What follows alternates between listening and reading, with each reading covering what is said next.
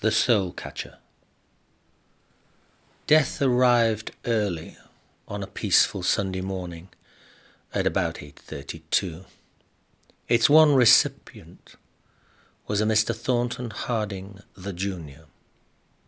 He'd fallen down the stairs whilst wearing a newly acquired pair of varifocal spectacles. His optician had told him they were a godsend for the golfer. Well, they'd certainly brought God a whole lot closer. Thornton, unfortunately, had looked through the wrong lens of his trice trifocal specs whilst bumbling for the Sunday morning papers, missing the top step completely and plummeting to his doom, landing as a crumpled corpse in front of the glass porch. His broken spectacles lay beside the broken body, twinkling back at him in the early morning sunlight. He cursed them. Oh, damn stupid things. They might as well have been called suicide specs. He looked back to his dead corpse. His silken dressing gown had ridden up in the fall exposing his bare white bottom, which was now pointing skyward for all to see.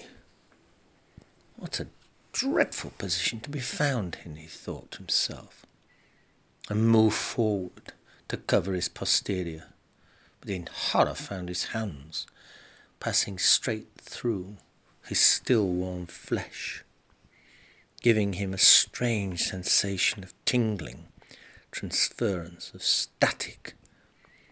Oh dear. So this is how I shall be found. How dreadfully embarrassing for all concerned. Thornton walked around his Victorian villa. He'd been alone in life, and now seemed alone in death, a solitary existence, which on reflection he wished it could have been different. He walked out into the garden and then realized that everything was in suspension.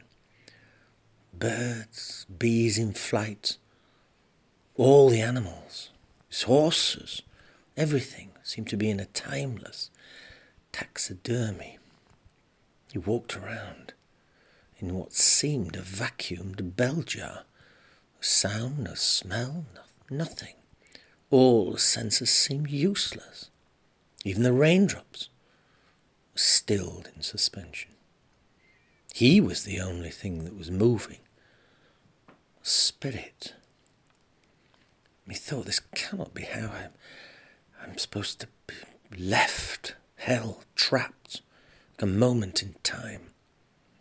He sat on his favourite garden seat, pondered his solidified situation. Then Justice Thornton, Harding the junior, was beginning to almost accept this silent bubble. He heard a far off sound. First it seemed like a hum. Then it came through the vacuum, closer, closer. A figure walking, whistling a happy version of some somewhere over the rainbow, the tunes he hated. Ah, hello, Mr. Harding.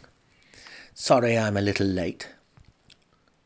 Thornton stood in stunned silence, then trembled a milky white hand, pointing an accusing finger.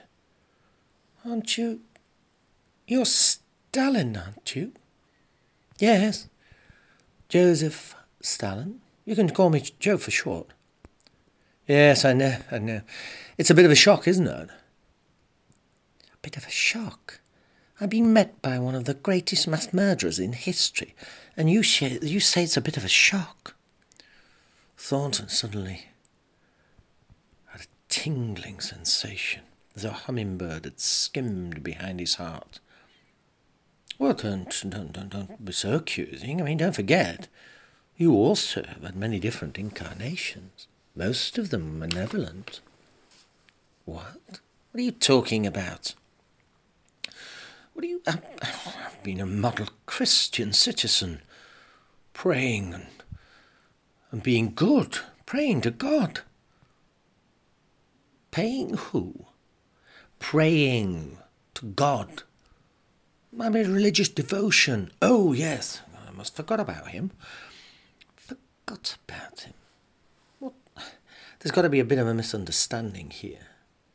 Misunderstanding? What, yours or mine? Well, it's it's yours. I mean, it's an excellent idea. This uh, religion, one of the best PPP plans, or triple P plans. Making it sound as there's some sort of indemnity scheme. What? What do you? No, no, no. I mean, it's a wonderful sort of personal personification phenomena.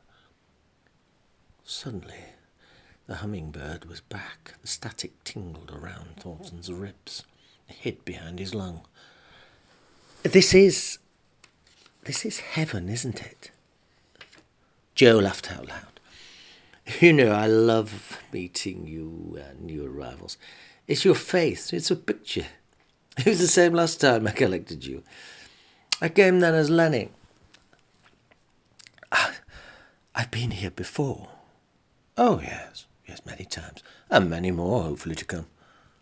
You're joking, aren't you? This is a dream, isn't it? I'm going to wake up. I'm still asleep, aren't I? Joe laughed out loud again.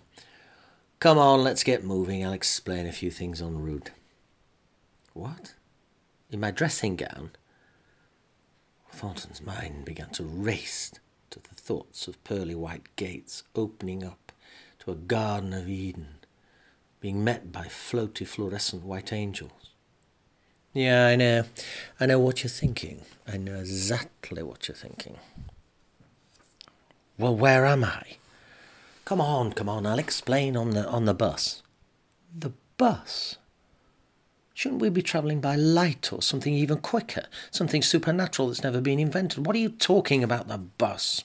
And what's why is everything frozen? What what Oh, oh gosh, I forgot about that. I forgot to synchronise you. It's sort of a sync slip, sometimes happens. It's similar to radio waves. You know, they sort of they do that. It's uh, just needs a bit of fine tuning here. How's that? Well, it's all in slow motion. Give it a bit of time, time. Come on, it's two parallel universes colliding together here. How's that? It's, it's a bit better. There? Yes, that's it. Right, let's off we go. Where are we going? Oh, we've got another packet to pick up. Packet? Is that what you call us? packets. Well, yeah, so there's all sorts of terms. Packets of particles, soul, chas- uh, sachets. There's all, all, all different names. Stop, stop, stop, stop. I'm not going anywhere until, and I'm certainly not walking around in my dressing gown with somebody called Joe Stalin, because I honestly believe I'm still asleep. You know, what, what uh, Nobody can hear, nobody can see, smell, or touch. Uh, nobody can. Nobody even knows you're invisible. Don't forget. And I must say, Thornton, old darling, this spiritus of yours is in marvellous condition. There's not a mark on it. I mean, it could almost beg the scratch or a stain. It could almost beg the question: Have you actually been incarnate? Oh well, I'm so so very, very sorry. I mean, next time I'll just try and get you some bullet holes through it, and uh, or the thing sliced in two, or, uh, you know, with a saber or something. Well, it's not, you know, I'm not being picky or finicky or anything, but normally, you know, most souls come back in rather a tattered, torn condition, a bit like a blacksmith's apron, charred and raked, real old mess. Yours, good heavens, yours, you could put it straight back in into another sort of entropic inter- eternity. Entropic eternity? What? Wait, just hang on, wait, wait. Do you mean by this overtone or universal statement that it's a bit of a sort of one fits all and uh, off we go again situation? No, no, no. I don't. I, no, it's not quite like that. Well, what the hell do you mean then? Well, it's it is a bit one fits all sort of situation. I mean, all, all, all, all everyone's the same. You know, I mean, it's you're you're just you, know particles basically, units. They fit into everything. Field mouse, elephants, and don't forget, you know, it's uh, it's uh, well, that's that's how things work. You mean you mean it just you you mean I, I'm just going to be put straight back into something, and it could be anything. Well, you know, there's a lot of galaxies and planets out there, and uh, you know, powder packets are, are, are, sent here, there, and everywhere. You could, yes, uh, okay, you could end up as anything, yes. So I'm not really human, then, then am I? Well, we don't class anything as human or animal flora, or, you know, mineral, vegetable. It doesn't really matter. It's, it's all powered. It's the same sort of dynamo type thing. I see. Oh my God. So I'm not even human, is what you're saying. So what, what, what, oh, why are you here? If I if I'm not human, why are you here? You know, why have you just come as, as Stalin? Well, I mean, I had to come as somebody, and I quite like communism. Oh, this is horrendous. This is horrendous. Well, no, it's it's it's not that horrendous. I mean, come on, you've had you've had a wonderful life. You've had a very very easy passage through, haven't you? You know, you know, it's you know, you can't you can't you can't start you know moaning too much. You've had a wonderful, and you've died really easy.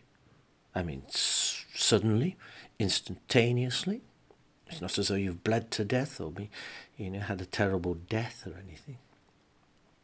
So you say you had a, a fairly easy passage through.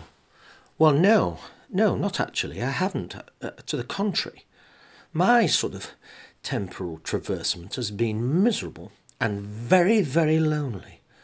I've been devoting myself, and now I find out seemingly for nothing whatsoever. I've lived a lonely life, took a vow of poverty and, uh, and, and celibacy, and now I find it what, what it's for nothing. Oh, hey, Captain Euphoria, you mind turning off the laughing gas? Oh, just a minute. Who are you truly? You, you've come as Stalin this time and Lenin before that, but what and who are you? Oh, uh, is just a little old soul catcher for the moment. I'm here to kid you, of course. Oh, charming.